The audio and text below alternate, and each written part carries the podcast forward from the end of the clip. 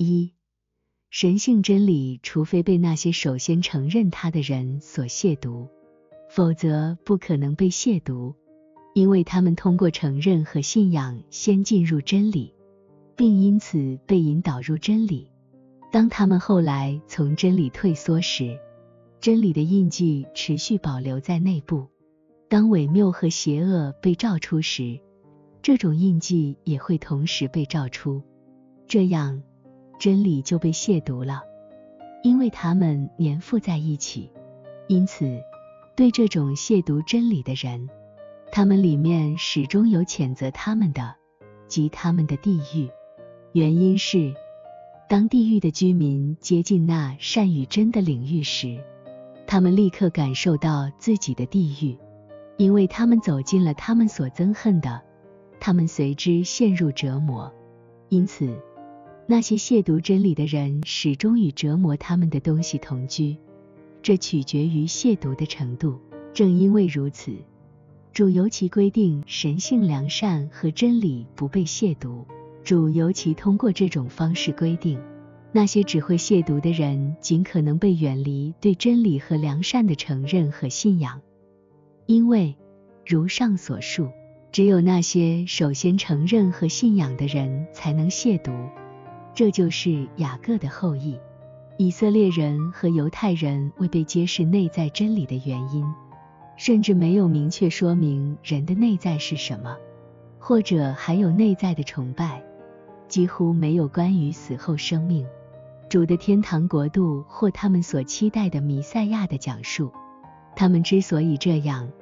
是因为他们的性格使得预见到，如果这些真理被揭示给他们，他们只会亵渎他们，因为他们只关心地上的事物。由于那一代人的性格如此，现在仍然如此，所以仍然允许他们处于完全的不信的状态。因为如果他们一旦承认，然后退缩，只会给他们自己带来最恶劣的地狱。这也是为什么主直到那里完全没有良善，甚至没有属世的良善，才来到世上来揭示圣经的内在真理。A.C. 三三九八二，实际上，那些因亵渎而混合的事物，它们紧密的相互连接。一旦某个关于神圣的想法浮现，与之相关的世俗的亵渎的想法。也随之出现，这导致他们只能存在于被诅咒的群体之中。在来世，这种思想的连接被精确的感知，不仅由灵在灵界，更多的是由天使的灵所感知。他们可以从一个单一的想法中准确的判断一个人的性质，而与神圣概念紧密相连的亵渎想法，要想将其分离开来。除非伴随着地狱般的痛苦折磨，否则几乎是不可能的。